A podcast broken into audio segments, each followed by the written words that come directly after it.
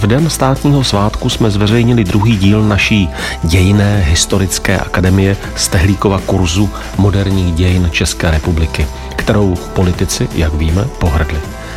V tento sváteční den se jednalo o díl, který se zaměřil na osobnosti našich moderních dějin a podle mě vznikl docela třaskavý příspěvek do debat zavilých zastánců anebo odpůrců Tomáše Garika Masaryka, Klementa Gottwalda, Edvarda Beneše, Václava Havla nebo Gustáva Husáka a dalších.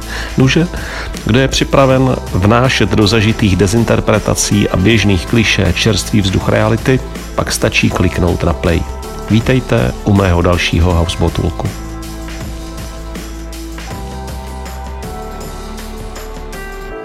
Jako malý kluk jsem se díval na různé pořady, ve kterých se něco vyučovalo a strašně jsem si přál, myslím, že jsem si na to dokonce i párkrát hrál, na takovéto uvádění. Vážení diváci, vítám vás u další lekce našeho, eh, eh, jak to je, eh, populárně vědeckého pořadu Stehlíkův kurz dějin určený nejen pro politiky, ale pro každého, kdo by si rád udělal trošku jasno v moderních dějinách naší země.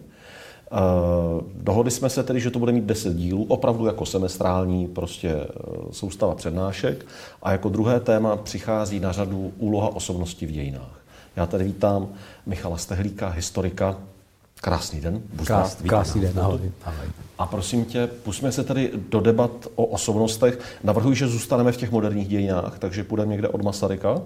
Masaryk je ideální, navíc je tak ikonická, emblematická ukázka. Eh, Nedotknutelný tatíček Vnímání osobnosti. Všechno, co řekl, bylo dobrý. Na koni s brigadírkou, který zachraňuje celý národ. Já myslím, že to je dobrý začátek.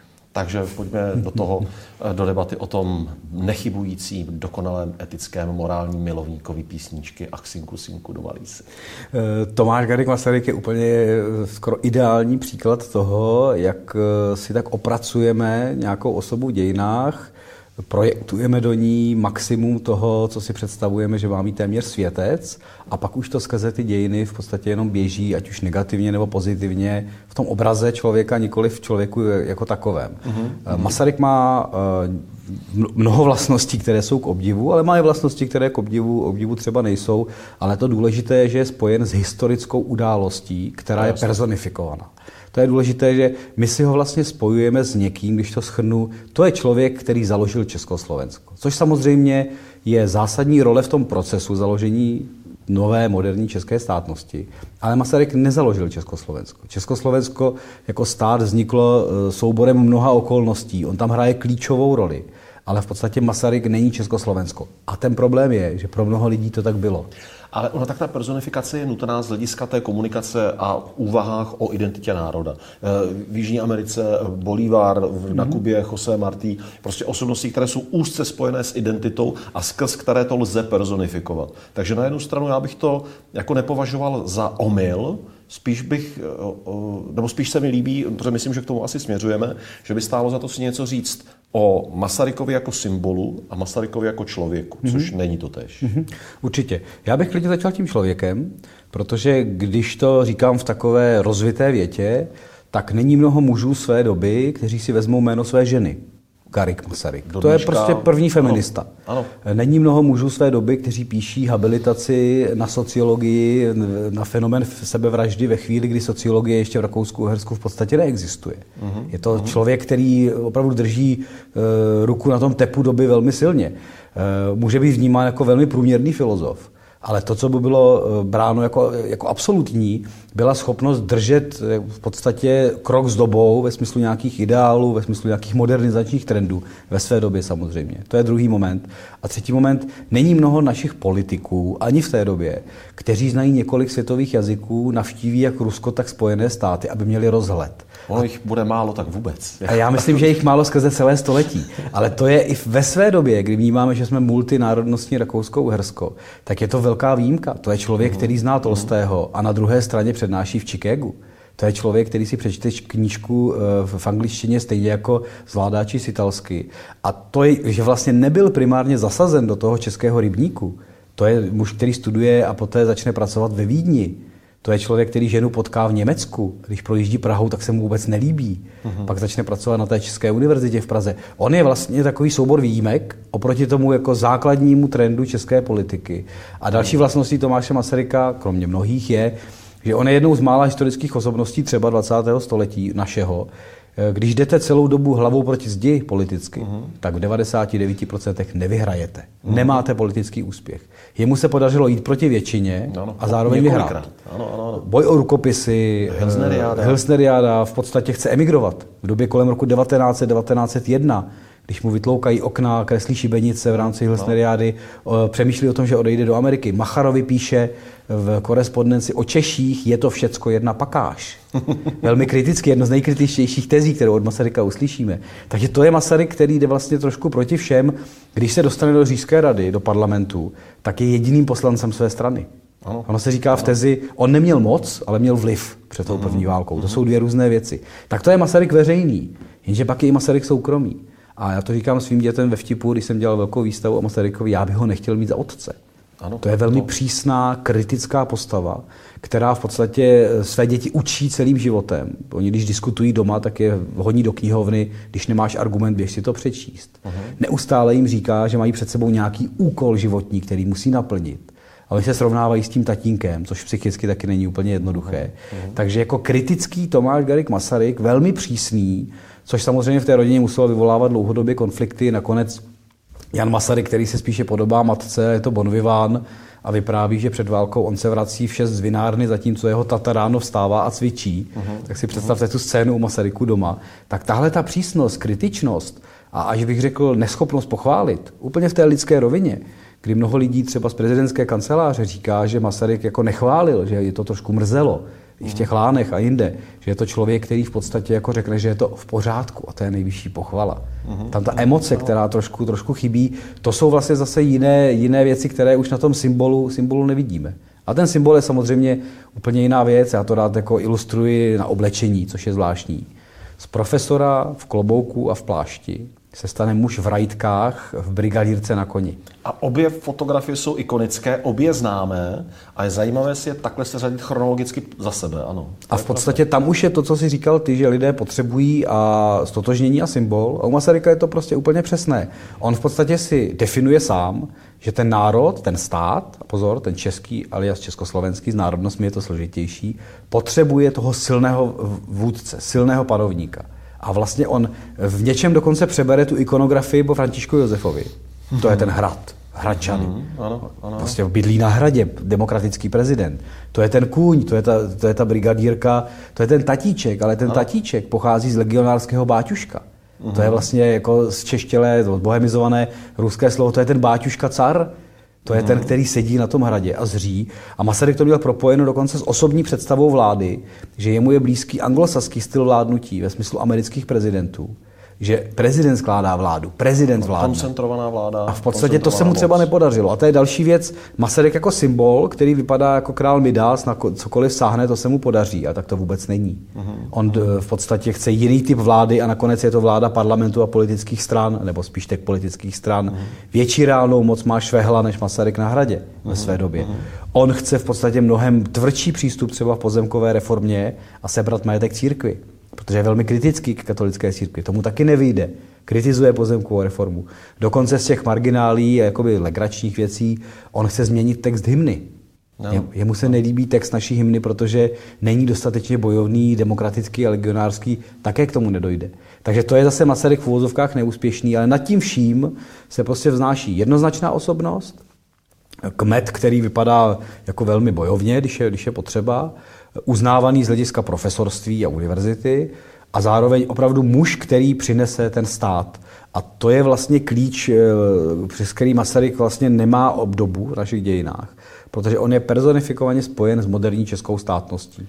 To si říkám, že je velmi dáno i jeho osobním rozhodnutím a jeho osobními kroky, aby došel k tomu já jsem stát, ve smyslu no. toho stělesnění. Eh, byl ješita? Jsou o tom nějaké informace, že, jako, že mu to jako dělalo dobře, že si ze sebe udělal já jsem ten hmm. váš tatíček a já jsem to Česko, to Československo? Já bych ho nepovažoval vůbec za ješitu. Je tam jedna vlastnost, která, a teď mě mnozí budou kamenovat, protože to srovnání je hodně zvláštní, je v něčem blízká Adolfu Hitlerovi, mm-hmm. v tom slovu, které tak to se už používá. ty kameny si lidé pohazují v ruce. Ano. A to je slovo prozřetelnost. Mm-hmm. Pamatujeme si všichni, jak Hitler to používá, že prozřetelnost vyvolila německý národ, prozřetelnost nás tady.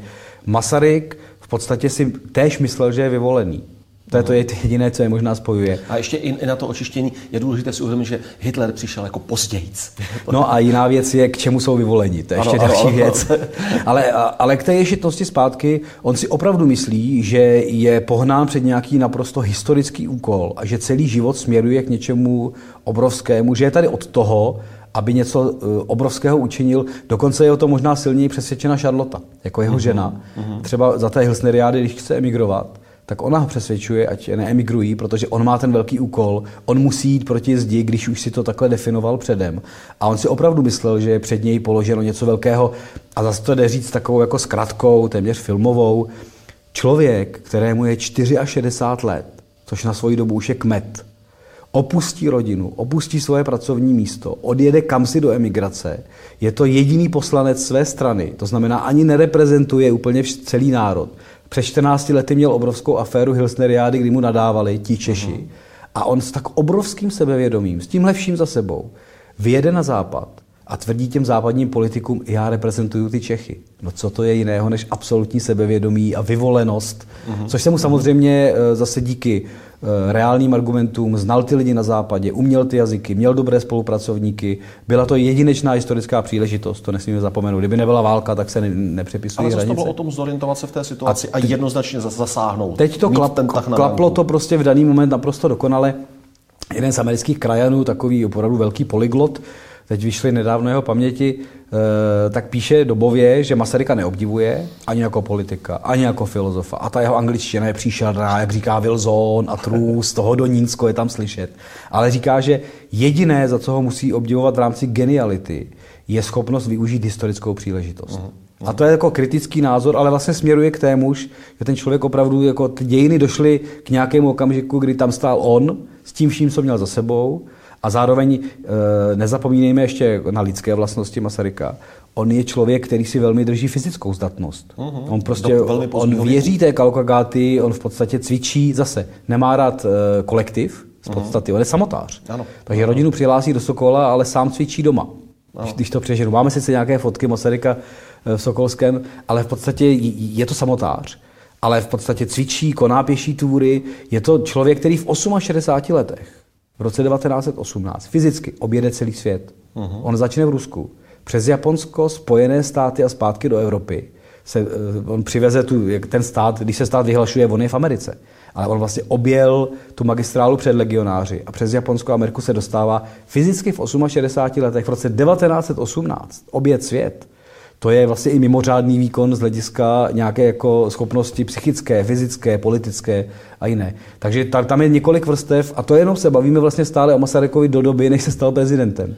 A já bych se i posunul už dál, jenom jestli chceš ještě dodat něco k té já době, myslím, že stal- mohli Můžeme? bychom dlouho Masarykovat. Eh, Poprosil bych, eh, doporuč jednu, dvě knihy kudy k Masarykovi, kdyby někdo si chtěl něco přečíst. Určitě hovory z TGM si myslím, že Hovory tam TG, Čapek, hovory s TGM jsou skvělé, zase maličká odbočka, je hrozně zajímavé, co tam Masaryk i neřekne, než řekne. A já tam mám rád, teď budu parafrázovat jednu pasáž, kdy mu, kdy mu Čapek říká, no ale to už se se stal politikem z toho filozofa. A politik vlastně nemůže, eh, nebo respektive člověk musí občas lhát, když je v té politice, to nejde tak. A on tam má takovou parafrázovanou větu, řeknu, za světové války snažil jsem se lháti co nejméně. to je moc hezká teze. A určitě z těch populárnějších a zároveň skvěle zpracovaných je, to zpracování Masaryka od Pavla Kosatíka. Mm-hmm. To určitě je jako hodně, hodně zajímavá věc. Ty hovory jsou klasické, ale když bude někdo chtít e, těžší věc, tak je Masarykovo Rusko, prostě Rusko a Evropa. To je mnohdy nepřekonaná věc pohledu na Rusko ve své době, kdy pochopení toho, co se v Rusku dělo následně, je mnohdy v, v tom předchozím období. Takže to je zase přímo z těch Masarykových, Masarykových textů. dám do popisky k videu, eh, přidám tam i odkaz, doufám, že to nezapomenu, eh, na Hilsneriádu a na spory o rukopisy. Jasná věc, ale kdo by se chtěl podívat, ať může. Ideálně. Eh, jeho žák, korunní princ, tolik diskutovaný, milovaný, no spíš nenáviděný Beneš.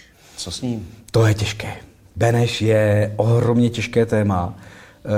jeden z francouzských historiků, Maré, napsal nedávno knihu o Edvardu Benešovi, která je postavena spíše pohledem na, to, na tu diplomatickou roli v tom mm-hmm. jeho životě. Já se z toho občas vykličkovávám z toho těžkého tématu tím, že v děj, dějiny života Edvarda Beneše mezi lety 1914 až 1948, řekněme, byly tak dramatické, že je to několik Edvardů Benešů. Že to není jeden Edvard Beneš, který jako všecko dělá špatně nebo všecko dělá dobře.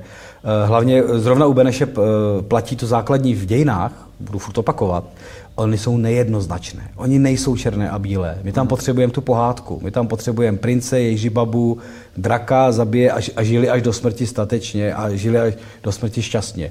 Beneš jako korunní princ krále, který porazí draka a založí Československo ano. a žili až do smrti statečně, jenomže pak to pokračuje. Velmi rychle se to zvrtlo. a zvrtlo, zvrtlo se to z mnoha důvodů. Eh, kdybych to měl nějak opravdu jako zhutňovat, Beneš let 14 až 18 je neocenitelný z hlediska diplomatických schopností, schopností zorientovat se ve francouzském prostředí diplomatickém. Uh-huh. A když se vám jedná potom ve Versailles, Trianonu, Saint-Germainu a ve všech těch zámcích, kde se podepisují smlouvy, Beneš je neuvěřitelný motor toho zákulisí, kde je připraven. Slyšel jsem o něm velký dříč politiky. Že jako velmi hodiny... dobře přečetl politiku jako řemeslo a přesně věděl strateg, Přesně jak tak. s tím Je to člověk navíc, který v podstatě má tak pevný eh, životní režim, Vstanu, pracuji, přednáším, vstanu, obědvám, jdu na procházku, pracuji, večeřím, pracuji, čtu, píšu články. Tímhle způsobem prožije celý život. Uh-huh. To znamená, je, to, je tam neuvěřitelný výkon jakoby fyzický nebo workoholický. A navíc je to v době, kdy on je mlád, poměrně jako dost. Má tam toho velkého učitele, který stanovuje tu cestu a on ji, on ji nějak zpracovává. To je také důležité, dokud je Masaryk blíže Benešovi, tak jisté korektivy tam, tam můžeme vidět. Ale každopádně stojí u založení státu, který je bezprostředně spojen s tím, jak se namalují hranice po válce. A zjednodušená teze, jakmile začne padat celý tenhle systém, na který Beneš vsadil, tak Beneš nemůže vyhrát, nemůže, no. protože navíc mentálně on se s tím systémem tak spojil, ať už společností národů, Ženevou a zase zjednodušeně je to člověk, který vsadí všechno na tuhle kartu a jakmile ta karta zmizí, tak on nemá čeho by se chopil, to se potom dostaneme rychle k Rusku, dostaneme se k Sovětskému svazu a hledání nějakých alternativ. To je ta velká politika. A zase pro občerstvení dějin, třeba když se jedná ve Versailles o našich hranicích, o prostě koridoru až na, na Balkán, co si vymyslel mm-hmm. Beneš a spol mm-hmm. a tak dál, také zajímavé vzpomínky jednoho amerického diplomata říkají, budu parafrázovat, a teď jsme jednali z Rumuny a bylo to těžké a Poláci neví, co chtějí a různé reprezentace jsou divné. A pak přišli Čechoslováci. A americká historička to okomentovala, toho amerického diplomata, byli občerstvujícím způsobem západní. Ta schopnost mluvit stejným jazykem, diplomaticky být připraven, to všechno určitě bylo, bylo strašně, strašně důležité, ale zároveň pak nastane první republika. A ta jistá nedůvěra Masaryka v českou politiku mm, byla až tak silná, že vlastně Beneš je výjimka, že on je ministrem zahraničí až do svého prezidentství. On je sice u národních socialistů, ale tady vlastně nefunguje normální politický systém. Mm. Z podstaty založení toho státu musí být Beneš v Černínském paláci. A když není v Černínském paláci a posadí se tam Kamil Krofta, historik, tak se stejně zahraniční politika dělá na hradě, o pár sto metru, mm-hmm. stovek metrů dál. A to je vychýlený systém. To není demokracie, jak ji zdáme, to je personifikovaná politika. Masaryk jako hlava státu a zahraniční politika je Beneš. Ale v téhle chvíli, ono v první fázi možná nejde kde brát, ale soustředit osud národa, státu do jedných rukou a budeme se upínat v 38. ať něco udělá, tak to bylo zároveň v podstatě chyba té politiky jako takové. Z tohoto úhlu pohledu mi přijde jako velmi zajímavé, jak vlastně Hitler ve své předválečné retorice je velmi tvrdý a útočný osobně vůči Benešovi. Hmm. On ho uráží, on jde proti němu, což věřím, že pro Beneše muselo být těžké. Nejenom objektivum uh, mezinárodní hmm. politiky, ale i ten tlak na jeho osobnost, že to právě on, že, že to mohl být jeden z promyšlených kroků té německé reprezentace té doby. Ono to má eh, jako vždycky více rovin. Je to i ta rovina, že ono je lepší mít jako nepřítele personifikovanou osobu, uh-huh. než třeba celé Československo. Uh-huh. To znamená uh-huh. ten Herr Beneš, uh-huh. ne prezident Herr Beneš v těch projevech, Beneš, samozřejmě je lepší jako, jako ten nepřítel. Samozřejmě psychický tlak to byl, ale zároveň Beneš do jisté míry uh, tomu šel vstříc právě tím, že se držel my jsme ta Francie, my jsme ta Británie, my jsme uh-huh. ten Západ. A pokud bychom se měli jenom droboučce podívat na ty osobní vlastnosti, tak je tady teda obrovské sebevědomí eh, té diplomacie. Sebevědomí toho, eh, v něčem podobné jako to Masarykovo, že prostě já to, to jako zvládnu. Druhá věc je, že Beneš je opravdu z 11 dětí, má pocit, že se musí jako prosadit, že musí ukázat, že na to má, že prostě to jsou možná ty věci až z dětství, to bychom zase trošku psychologizovali. Ale to sebevědomí je obrovské i po tom krachu Mnichova. On jde prostě do hrozné deprese nejdříve. Přesně obrovské zklamání Všecko spadne, ano, ano. lidi jsou i vůči němu velmi kritičtí, pak se to rozdýchá tou válkou, kterou on předpokládal. On řekne, já měl jsem pravdu, mě bude válka, já jsem to všecko viděl. Ale já jsem třeba seděl v New Yorkském archivu eh, nad rokem 43, kdy si posílají Masaryk s Benešem, Jan Masaryk eh, telegramy Aha. a v, ten, v tom roce je Beneš v USA a pak jede do Moskvy podepisovat tu smlouvu se Sovětským svazem, což je zásadní přestoupení prostě jako východ-západ. Británie ho varuje, nedělejte separátní smlouvy, dokud se všichni nedohodneme. Ale Beneš má jednak eh, svoji depresi z Mnichova, vy jste nás už zradili, tak my si děláme uh-huh. trošku vlastní politiku. Uh-huh. Ale to sebevědomí je tam třeba vidět, že on nabízí Rooseveltovi, že se stane prostředníkem v polské otázce mezi no. Sovětským svazem a Západem. To je ohromné sebevědomí ve smyslu, já tomu rozumím té politice v té Evropě a té diplomaci a já to vám... nesmírně a já, a, téma totiž. A já vám tohle nabízím a teď ta 43. objevená Katyň, teď v podstatě zamražené vztahy, teď co bude s Polskem a Bereš do toho vstupuje, já vám v tom poradím. Uh-huh, jo? Uh-huh. Tak to je, to je další moment toho velkého sebevědomí a další moment, který je tam silný vlastně od založení státu až po ten 45. 48. tak jako tak je Bereš nacionalizační. On v podstatě nakonec ten eh, odsun, vysídlení Němců je prostě eh, válečný cíl, kterému se plně věnuje, aby udělal ho, ho, homogenní, homogenní národ eh, v hranicích státu v tisícileté historii vlastně. No. To je, na to jsem se chtěl zeptat, protože jako vysídlení pohraničí není alespoň z hlediska politických materiálů uh, jakoby Benešův produkt. To už je v košickém vládním programu, to je i v mírových dohodách, že se hmm. vyčistí pohraničí. A to je strašlivý slovní spojení, vyčistí pohraničí. Dobové. Dobové ale, ale vlastně do jisté míry ty, ty už pracuješ s 45. rokem. Ano. Ale to všechno se děje za války. A proto se ptám právě, jestli to už tehdy ano. nebyla náhodou Benešova aktivita, že si tím sám tedy, že, že opravdu lze Benešovy dekrety považovat za jeho osobní strategickou práci víceletou, ke které eh, směřoval. Zase, Benešovy dekrety je soubor legislativních opatření, část toho se ano, týká Němců, dobře. A jiná věc je, on od začátku války předpokládá, že bude muset dojít k vysídlení části německého obyvatelstva.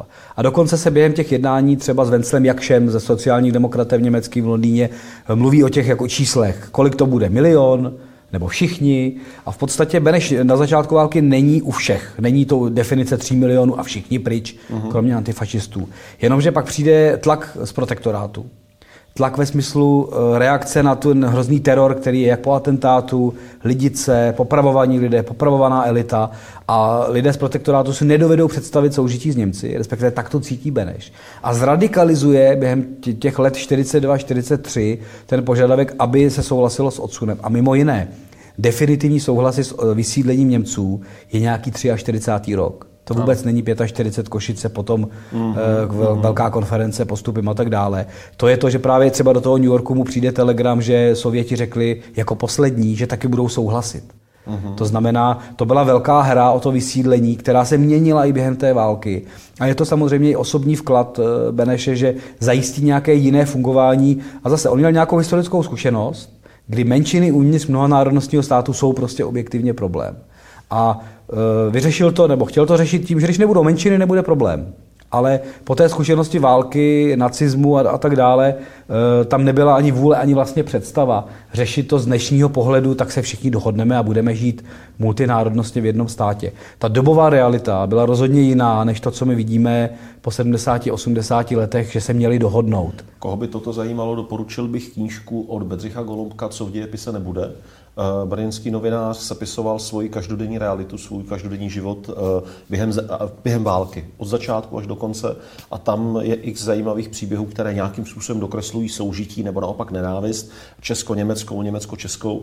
A je to jeden z mnoha pramenů, nad kterým člověk si může hloubat, když si bude říkat, Šlo by to, abychom spolu fungovali? Byla to chyba, nebyla to chyba? Vůbec si to netroufám odhadnout a pokud vím, tak historik žádný asi teďka taky ne. Já myslím, že to by bylo příliš odvážné říci a tohle by byl recept. My můžeme maximálně dobře popsat, co fungovalo, nezafungovalo, v čem byly ty momenty, které byly, byly Co- klíčové. a co bylo zrůdné. A co bylo zrůdné. Kde je ta hranice svědomí třeba, to se dá samozřejmě, jako nemůžeme brát dějiny čistě amorálně. Ale, ale už jsou to věci, které potom se posunou k tomu komunismu, posunou se k letu 45-48 A posouváme se asi k nejtěžšímu debaklu Benešova života, si myslím. K nejtěžšímu debaklu, ale on už je to trošku jiný Beneš. Je to Beneš, který zvítězí 45. kdybych to řekl symbolicky, ale přijíždí do úplně jiné země. Uh-huh. Přijíždí do země po válečné zkušenosti, přijíždí do země bez Němců, přijíždí do země e, pře, přes východ, to znamená už ten symbol, že sice byl v Londýně, ale vláda je od Košic a přichází z východu.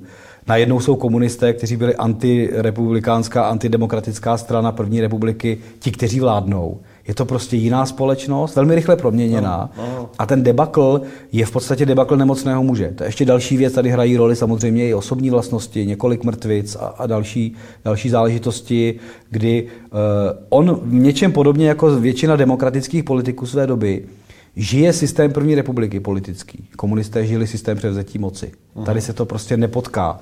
To, co dělá Gottwald, Kopecký, Nosek, Slánský a spol, je úplně jiná politika, než jsou ti de- takzvaní demokraté prostě zvyklí. Velmi sofistikovaná cesta k převzetí moci. Oni vlastně převálcují legislativními prostředky, kdy není třeba, aby byla střelba, revoluce, krev.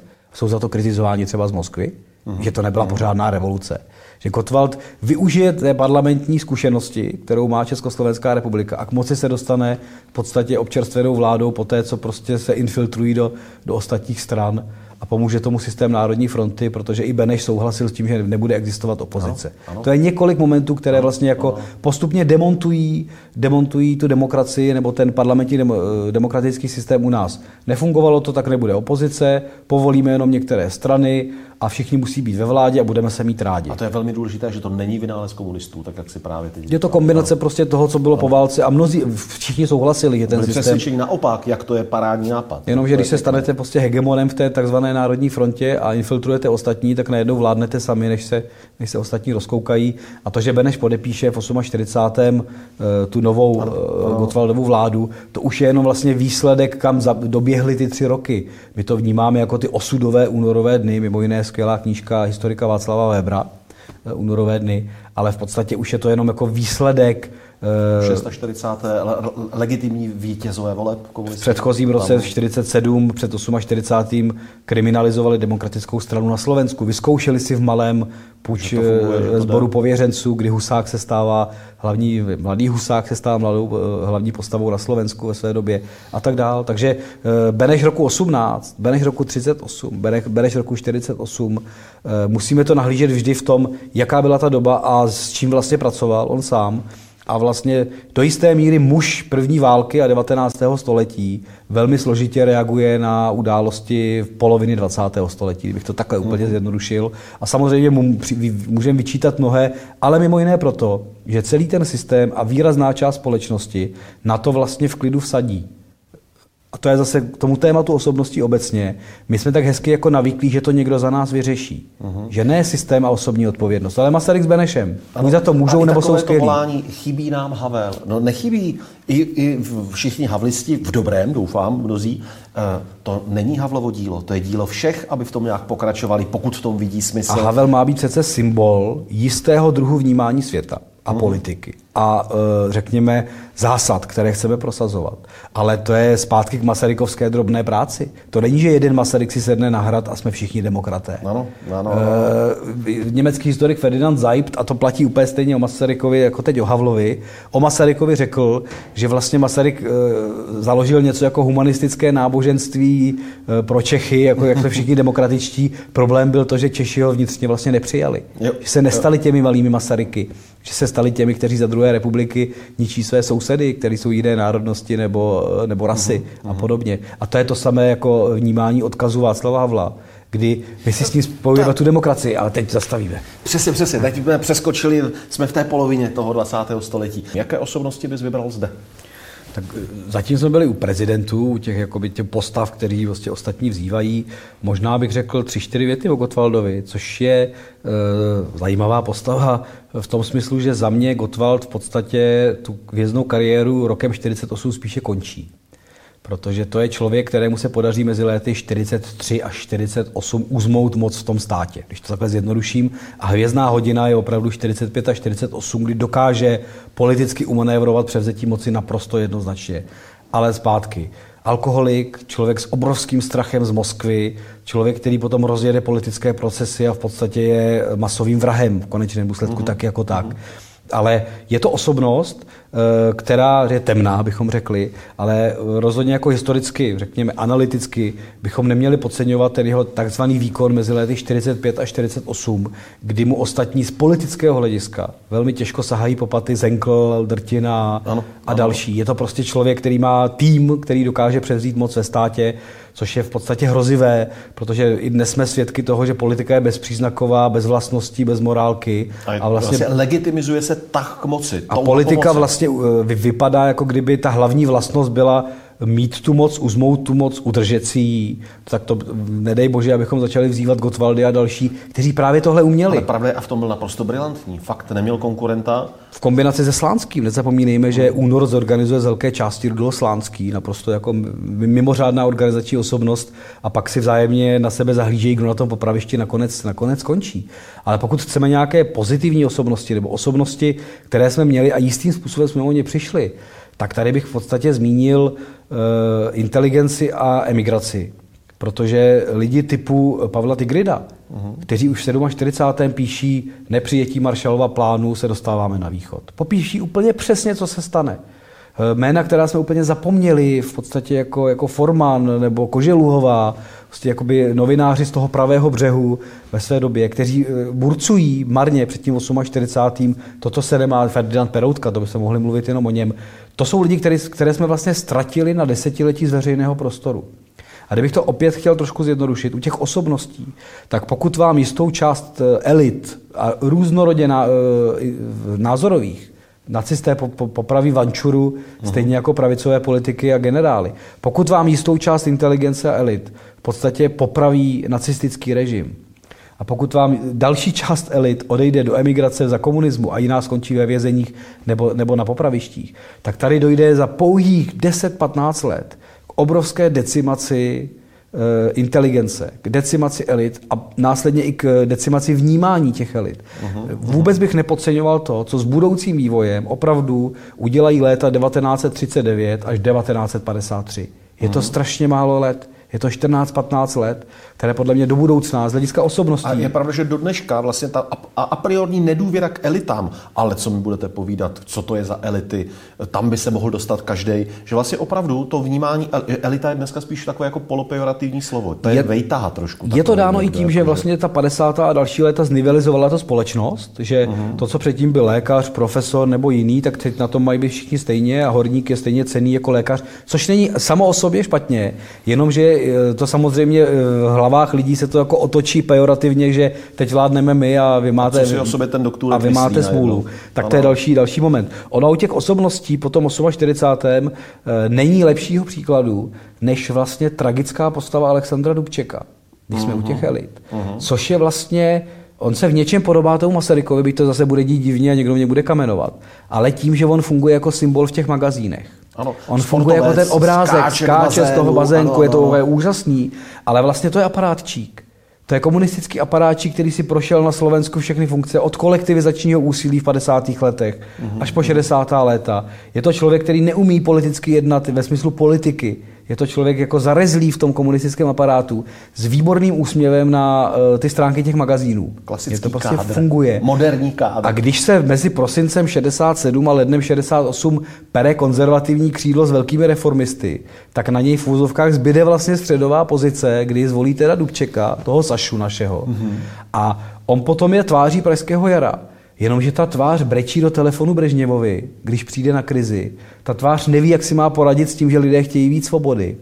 A nakonec je to ta tvář, která rok po okupaci podepíše Pendrekový zákon. Ano. A my Ti ho lidi, máme... co za něj manifestují, jsou jeho podpisem kriminalizovaní. A to je, to je strašná věc. To je vlastně jako velmi zjednodušený obraz osobnosti v dějinách, že ta komunistická strana na konci 60. let za mě promarnila poslední příležitost nějaké důvěry lidí v politiku a důvěry lidí v osobnosti, že to děláme jakoby společně. Protože na těch zdech, ti vápnem, máš namalováno Dubček, Černík, Svoboda. A teď se potom podíváš, kdo je podepsaný pod tím Pendrekovým zákonem. No, a to no. jsou tyhle jména.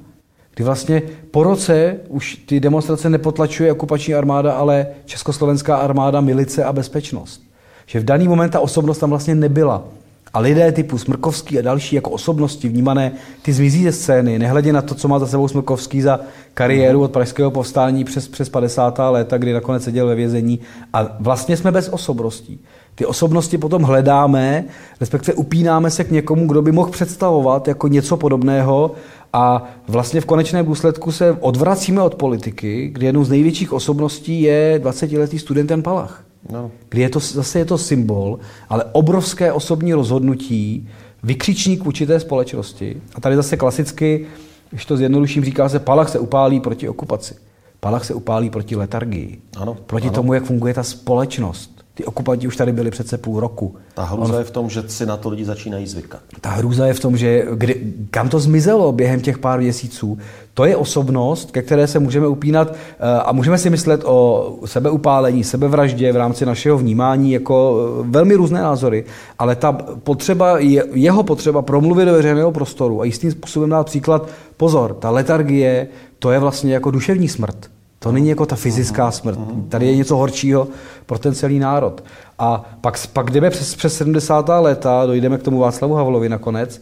Já tady ještě vidím v těch našich českých dějinách, zase to velmi zjednoduším, takovou naší potřebu, že ta společnost vlastně přežívá, eh, nebo je pod velkou represí, nebo se snaží přežívat, ale vlastně má potřebu najít si, já tomu říkám, nějakého svého, svého mesiáše, na kterého hodíme to, že to zvládne za nás. No, Takže no. vlastně úžasný příběh parašutistů během protektorátu a nejsme tak kritičtí, jak to vypadalo. Šedá zóna, kolaboranti, odbojáři.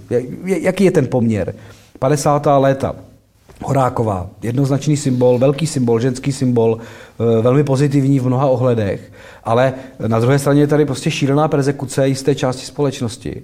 Ale ptali jsme se pořádně, kolik procent té společnosti souhlasí s tou persekucí. Mm. Je to jenom pod tlakem, nebo je to za souhlasu eh, těch nadšených mávátek v 50. letech? My si vezmeme z těch dějin ty osobnosti, řekneme, o těch se budeme učit, to jsou ti, ke kterých se máme, pozitivně se k ním máme vztahovat. Ale otázka je, jestli si tím trošku nezahlazujeme tu realitu, která byla. A pak přijdeme k 70. letům a můžeme si, nebo jistá část společnosti říkat, jo, ten Magory Rose, to byla to byla osobnost, která šla pětkrát sedět prostě kvůli těm komunistům.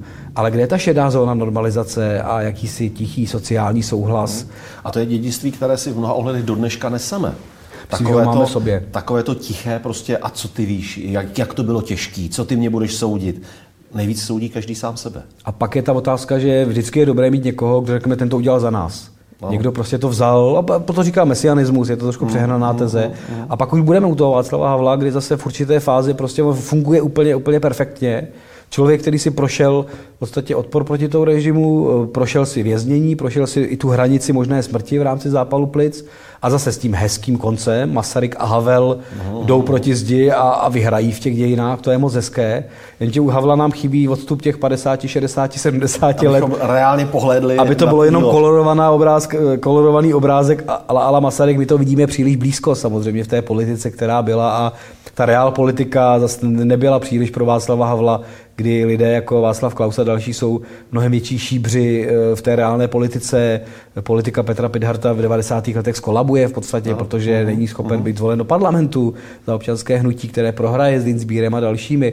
Ale Havel je velký symbol té změny.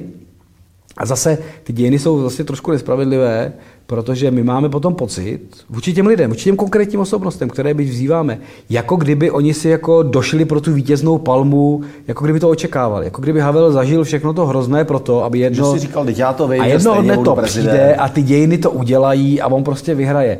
Smířit se s představou, že jsem vyčleněn z té společnosti, nemůžu dělat svoji tvůrčí práci tak, jak bych chtěl, to není jenom o Havlovi, ale o celé té generaci, no, no. s tím, že to nikdy neskončí a já v tom i umřu, to je vlastně jistá míra strašlivé bezvýchodnosti. Tvůrčí bezvýchodnosti. Mnoho lidí, kteří odcházejí do exilu v rámci akce Asanace na přelomu mm-hmm. 70. 80. let, říká, když jsme se zloučili s těmi kamarády, my jsme si mysleli, že se nikdy už neuvidíme. To je na věky ten komunismus. Takže představa, že jako běžíme těmi dějinami, aby jsme vyhráli, je vlastně hrozně naivní a ti lidé, když padl komunismus, tak to je prostě velké vítězství v podstatě nějakých hodnot, které jsou jako demokratické, to je v pořádku. Ale říkat jim, no jo, tak on si odseděl pár let a pak jako se stal tím prezidentem, protože tam to jako směrovalo. Nic tam nesměrovalo. A zase Havel není jenom, není sametová revoluce sametová revoluce je jako vznik republiky. Je to strašně podobné v tom, že pokud by se Sovětský svaz nezhroutil, pokud by všude v okolních zemích to nebylo špatně, pokud by nebyla špatná ekonomika, on se stává zase v podstatě to, to vyvře a skoncentruje se to u něj. A kdybych byl jako škaredý na něj, tak řeknu, pokud je prezidentská volba konce roku 89 přímá, tak Havel nikdy nebude prezidentem. Uh-huh. On má podle tehdejších pražských průzkumů mezi 3 a 5% podpory. Oni ho museli zvolit přes ten parlament. Ano, by, ano. by ta široká podpora nebyla. A zase bylo, bylo to logické. Lidé by volili toho, koho znají nejvíc, nebo znají dlouho, nebo znají aspoň nějak. Takže Ladislav Adamet by byl jako nejpravděpodobnější varianta. Který byl vlastně uh, konstruktivně fungující diplomat. A dokonce chtěl být tím prezidentem. Vyjednává o tom v těch, v těch bouřlivých, bouřlivých dnech. A zase absurdity dějin, kdy Havla zvolí většinově prostě komunistický parlament na konci roku 89. Eh, Jak jsme koncentrováni na ty osobnosti, no, na to mám hezký příklad. My máme definovaný zákon o Ústavu pro studium totalitních režimů, který definuje dobu nesvobody a potom dobu komunistické diktatury, nebo dobu totality. A je to na dny, kdy od, od do takže doba komunistické diktatury je daná zákonem, což je pro historiky hrozně vtipné. Začíná to 25. únorem 48, že jo? tak to je jasně, to začaly ty komunisti vládnout. Hmm, hmm, hmm. Tam už můžeme... Už tak, ale dobře. A víš, kdy končí komunistická totalita, komunistická diktatura podle zákona? Tak nabízí se 17. listopad 1989, anebo 1. leden 90? Ona končí volbou Václava Havla prezidentem 29. prosince 89. To je jenom symbol. No ten systém skončil i se svobodnými volbami 90. Mm-hmm. Do té doby je to ještě přechodné období. A pořád tam je komunistický parlament. A v podstatě ano? je to stejný parlament, který se jenom kooptacemi prostě občerstvuje. Oni se vůbec učí parlamentně pracovat. Ale my jsme našli vlastně personifikovanou věc, spojenou s osobností Václava Havla jako prezidenta. A, a v tom Vladislavském sále 29. prosince 89 podle zákona, které bychom měli uh-huh. ctít, skončil komunismus. To mě to úplně nezdá. ale, ale takhle to funguje, je to jenom doklad, jak jsme koncentrováni na ty osobnosti. Jak ty osobnosti vlastně nakonec vtělujeme do zákonu. Tak na závěr je, je mi jasné, je to velmi hrubé, pominuli jsme šílenou spoustu strašně klíčových osobností, je to fakt jenom zrychlený exkurs, ťuknutí, nabídnutí úhlu pohledu. E, tak jak to teda mám chápat s úlohou osobností v dějinách, aspoň těch našich? Jsou to ti hybatelé, nebo to jsou různě lidi, které někam donese ta vlna těch dějin a my pak jim přilepíme na tu čelo tu nálepku Tatíček Masaryk, Havel nás zbavil komunistů. Jak, jak to vnímat? Všecko dohromady. To je na tom nejhorší, že zase jednoznačná odpověď by vlastně nebyla pravdivá. Bez té snahy těchto lidí něco změnit, něco dělat, mít nějakou historii za sebou a v podstatě v úzovkách jako s, potom investičně schrnout ty věci nahromadu říct, tohle jsem v životě udělal a něco dokázat. To je určitě důležitá věc, ale žádná osobnost sama o sobě nepohne dějinami ani ten Masaryk. Sám o sobě. A úplně stejně není to jenom tak, že jedeme na vlnách v podstatě nějakého osudu nebo prozřetelnosti, která někoho vyplaví, někoho ne, pokud by tam nebyla ta svobodná lidská vůle. Ale to si položil otázku, která je fakt na hranici teologie, uh-huh. kde je ta svobodná vůle člověka, kdy něco ovlivňujeme a kde v podstatě jsme jenom jako vrženi do jakýchsi dějin. Ale jak vidno, tak ty osobnosti potřebujeme, upínáme se k ním a dokud se bude upínat k těm, u kterých si vytahujeme ty dobré vlastnosti, které chceme mít sami, tak je to takový dobrý základ v těch dějinách. Já to uzavřu. Eh, eh, když jsme si povídali s Danem Landou, což je pro mnoho lidí velmi kontroverzní osoba, tak on říkal, když se podívám na husity, řeknu si, je to těžitelný, je tam, je to čerpatelný a vidím to obrovské množství odvahy a řeknu si, tohle mě inspiruje. Takže eh, i toto vlastně má svoji legitimitu a i toto je správně. Může být teda. Jako pro někoho bude těžitelný Masaryk, doufejme, že pro víc než pro lidí než, než Gottwald. Ale těžitelný svým způsobem, jak jsme si dnes Těžitelný je, je každý, tak se to dá říct. Eh, děkuji mnohokrát za dnešní lekci. Ale se stalo.